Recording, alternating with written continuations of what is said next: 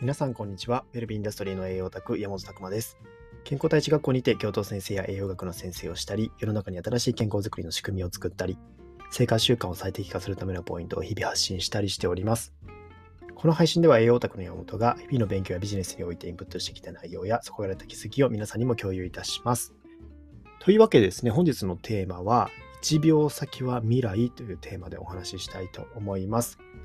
ま、先にですね、もう5月も後半になってきたわけなんですけども、まあ、個人的にですね、5月はすごくなんか濃かったなっていうところがありまして、ま、この1ヶ月ですね、僕実はこのなんか量子力学の世界とか感情とかを考え出して、まあそれで1ヶ月ぐらいがすごくそれについてばっかり集中して考えてた時期だったんですよね。なんかすごく1ヶ月前よりも思考が圧倒的に変わってきたっていうところでは、なんかある意味もう人生の一つの転機のようなところっていう感じもするんですけども、なんかそこのね、ここの1ヶ月の押し寄せてくる情報量でもあり、考えさせる量でもあり、なんか様々なものがすごく大きかったなと。まあ、それに伴っていろんな体験もですね、そこにやっぱり合わさってくるんですよね。まあ、求めているものが目の前に現れるっていう、まさにね、まあ、量子力学っぽい話にもなりますけども、そういったものも多数起こったんじゃないかなっていうような感覚はあるんですが、なんかとてもですね、こう、情報量多く、まあ、頭もかなりパニックになった部分はあるんですけども、すごくすっきりしたというか、なんかね、そういった部分があったなっていうのがこの1ヶ月でしたね。この5月、2023年の5月っていうのは、まあ、人生の中では忘れられない1ヶ月になったんじゃないかなっていうぐらいですね。えー、そこが思います。っていうのもですね、やはり僕が1ヶ月前以降、以降っていうか1ヶ月前以前にですね、ずっとなんかこんな気がするなって思ってたことが、この1ヶ月で実際そう言ってる人って多数いるし、さらにもっと深くまで考えてる方がいるんだって思ったところが大きいかなと思います。当然ですね。まあそれで、まあ、今までね、知らなかっただけなんですよね。まあ、やってる人はいたけど、そこになかなかこうフォーカスできなかった自分もいたというところで、まあ、ある意味気づいて、さらにそこがすごく自分の中での気づきとして一つの、まあ、いつも言う内容でいけば制約条件っていうところですよね。自分の中の制約条件がすごくこう見直されたなっていうようなところでもあります。なのでですね、まあ、ここについて、まあ、今日はテーマとしては1秒先は未来っていう形でですね、えー、お話しできればと思います。まあテーマとしてはね、こういった1秒先未来って書いてるんですけども、なんか皆さんがなんとなく思うところとしては、すごくこう先の方、未来って何十年後とかですよね。こう未来どうなってるんだろうとか、おじいちゃんおばあちゃんだとどうなってるんだろう。10年後は何の仕事してるんだろうとか、スパンを長くですね、こう思ってしまうんですけども、もう結論で、もうテーマの通りなんですけども、1秒先も未来なんだよと。こうしてるうちにね、何秒も話してるわけですけども、ここでは僕の中の頭の中で出てきたことをですね、そのまま話していて、それ出てきたことを話すって決めているわけですから、もうそれがその選択肢なんですよね。なので、ここの選択によって今出てきている言葉が変わってくるわけで、それここから聞いてもらった皆さんのところ、反応も変わってくる、別の世界ができてると、いわば言えちゃうわけなんですよね。まあ、非常にちょっとスピリチュアル寄りかもしれないんですけども、まさに今っていうのがすごく大事だよと。まあ、これはこの1ヶ月通じてすごく感じたところですね。まあ、こうよく言われるんですけども、まあ、過去と、ね、自分とか未来とか、ね、他人とかありますよね。まあ、ここの辺りとかっていうのは、すごく、まあ、未来と自分は変えられる。過去と他人は変えられない。まあ、そういったところっていうのは非常にそうだなと思ってまして、おそらく、まあ、これはもう答えのない話なので、僕がどう思ったかっていうのを言うと、未来っていうのはないんだろうなと。あるとしたら、過去と今ですね。で、過去っていうところは変えられないですよね。まあ、究極言えば、過去をねじ曲げることができるのは、その事実、自分しか知ってないような事実を自分の今ないとしたとき、それに過去が書き換わっちゃいます。でもこれは書き換わったというよりも、えー、そういったところがあるにもかかわらずもう一個の条件を付け加えて、それをなかったことにするっていう条件が付け加わったってとこなんですよね。でも、そうすることによって、過去はもう今なんですね。過去も今で変わってくるっていうのが一つあるかなと思います。で、相手も変えられないですよね。まあ、変えて、変えたというか、相手の価値観みたいなところっていうのは、相手がそう思わないと変えられないので、きっかけは自分が作ることできますけども、最終的に変わったかどうかは相手次第なんですよね。ただ自分のところ、自分のそういった制約条件っていうのは、気づけば今すぐにでも変えることができる。これ面白いかなと思います。で未来も変えられる。今の選択肢一つで変わるってとこですよね。今から、じゃあちょっと外出たい。外出ましたっていうのになれば、もしかしたら家にいたかもしれない。そこが外に出るっていう選択肢に変わった。とも言い換えられるんですよね。言ってしまえばこの時点での選択肢って無限にあるわけです。まあ、これがいわゆるいつも言っている量子力学的な確率論みたいなとこですね。確率は無限にあって、無限っていうのがまさに人間の、まあ、この思考であり、こう状態なんですよね。何でもできるはず。ただそれに制約がある。当然今はね、家にいて、行ける場所が限られて、どこに住んでてとか、いろんな制約があるわけで。ただ、頭の中だけだったら、今すぐ海外にも飛んでいけるイメージができるし、そういった無数の制約ができる。ただ物理的に制限がかかって、今、まあ、家の外に出るのか、それともパソコンに向かうのか、みたいな選択が生まれてくる。っていう感覚なんですよね。まあ、非常になんかこう、最近は感覚的な話をたくさんしてるんですが、まあこれっていうのは、まあいわゆる何が言いたいかっていうと、今の選択っていうのがすごい重要だよ。今のところをどう思うか。どうエネルギーを高めておけるか。みたいなところが未来を変えることにつながるんで、これは結構ね、もう皆さん言われているようなところです。で最近ですね、結構こう、ね、偉人たちの言葉とか、すごいなって改めて思う機会があったんですけども、やっぱりですね、そこの言葉のエネルギーってすごいんですよね。人間って言葉を話せます。それに意味を持って、えー、ね、こう言葉が伝わるわけですけども、まあ、いわゆる言葉を持ってるのが人間のある意味凄さでもあるんですよね。それによって相手に影響を与えることができる。ただこれ自体も言葉自体も相手がどう捉えるかによって全然変わってくるんですよね。まあその一つの言葉。ね、この前も言いましたけど、雨とか晴れとか雪とか天気の一つのそういった状態だけでもなんかその日雪の日ってなんか大変そうだなって思ったりとか雪の日だって遊べるよねなったりとか、まあ、その各々の中であるんですよ。明日雪らしいよとか明日めちゃくちゃ暑いらしいよとか、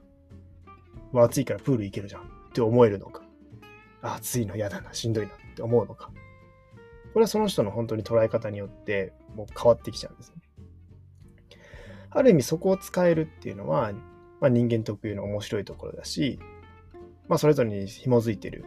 ものですよね。そういった条件設定が大きく影響するものになるというところもあったりしますね。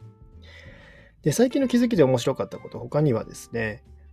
潜在意識。まあ、潜んでいる無意識ですよね。まあ、こういって話してることとかっていうのは自覚してる意識なので、まあ、考え方とか、まあ、望みとか、悩みとか、今の判断が潜在意識、潜在意識の方ですね。潜在意識として出てきてる。じゃ潜在意識っていうのは無意識。思い込みもそうなんですよ。記憶ですよね。昔の過去ですよね。これは。あとは、まさにこう思っていることとか習慣化していることとか、当たり前になりすぎて、じゃあ今息してるっていうのを忘れてたりするんですよね。ただ息してるっていうことを聞いただけで、あ、確かにそっちにフォーカスできたりとかする。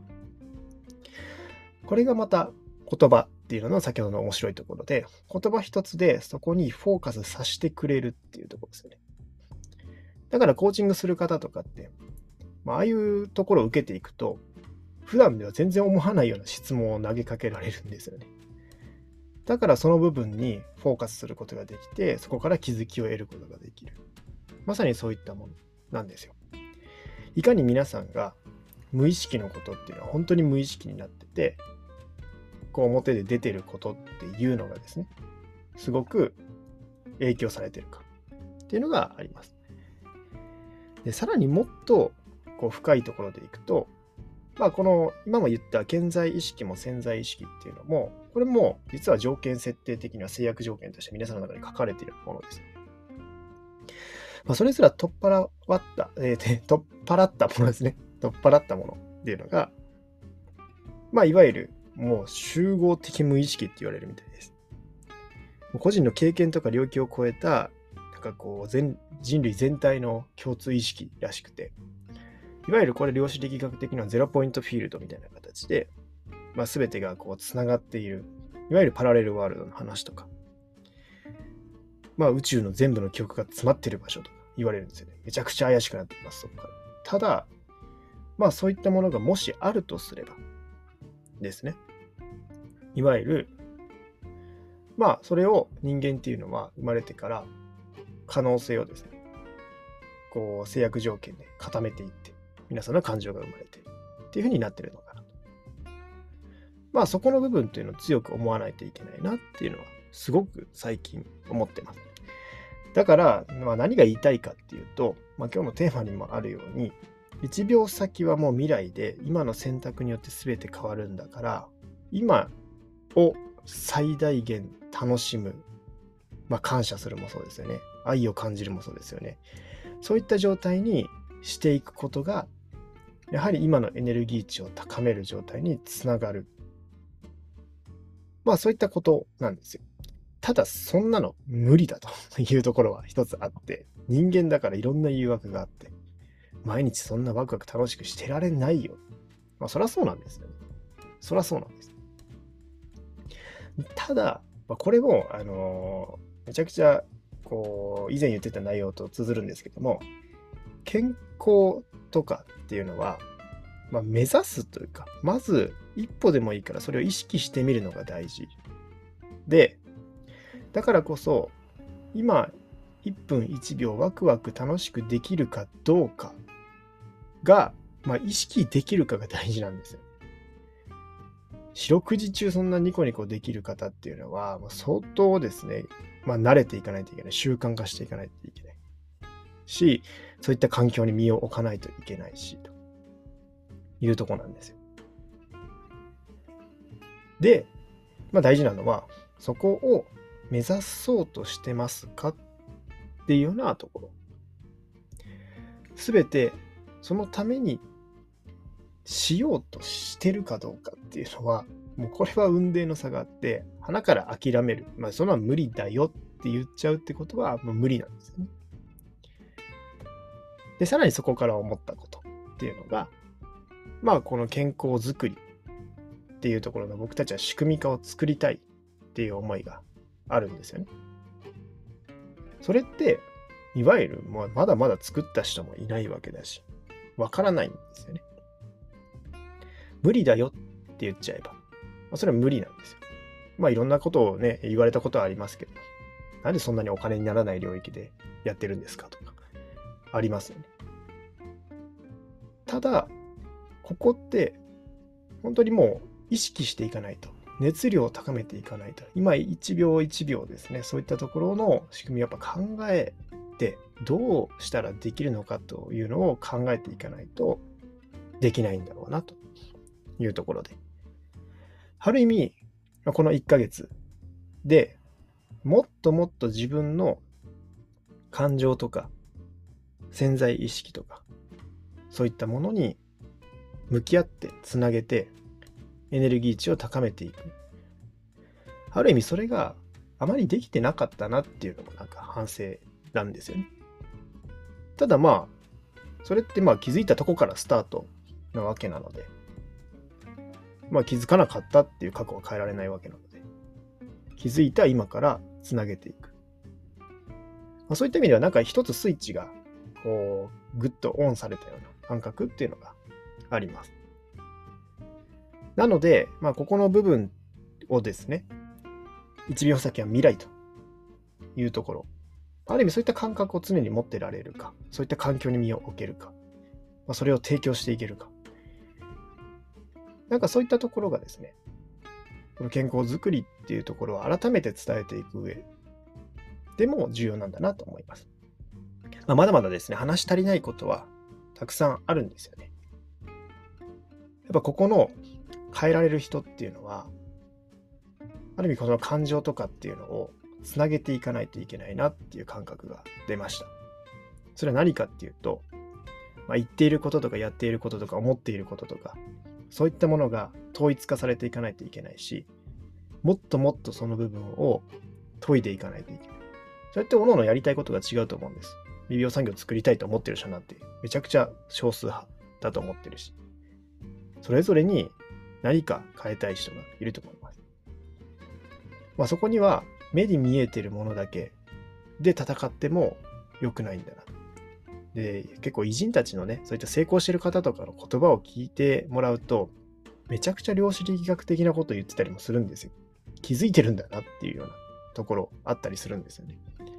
で、それが正しいかどうかはわからないですけども、やっぱりそこの言葉ってすごくエネルギーがあって、まあ、本当に継続だったり幸せだったり、そのそれぞれの価値観があって、なんかこう、エネルギー値が高い方が多いなっていう。まあそれがすごくね、この1ヶ月を学んで、1ヶ月前には多分それ見ても、あ、なんかいい言葉だなって終わってたんですけども、そういう人たちって全てが自分の信念とか、ある意味自分のやりたいこととかとつながってるんだなというのが見えたので、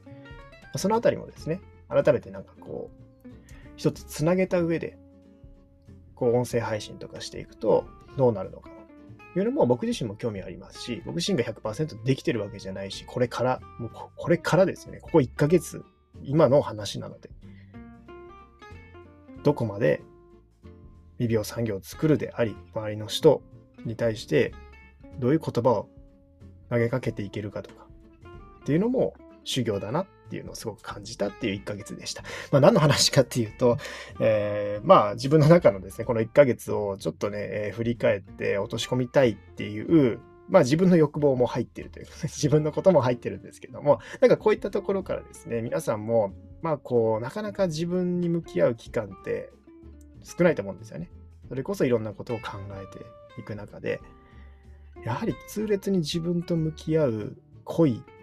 時間みたいなものっていうのは、こう、なかなか取れないことって多いと思うんです。でもなんか僕は今日この1ヶ月は、まあいろんなことがありましたけども、すごくそこの部分っていうのが常に頭の中にあったなと。ある意味そういった時間を過ごしてみるのも面白いんじゃないかなと思ってます。まあいろんな話を聞いてみてですね、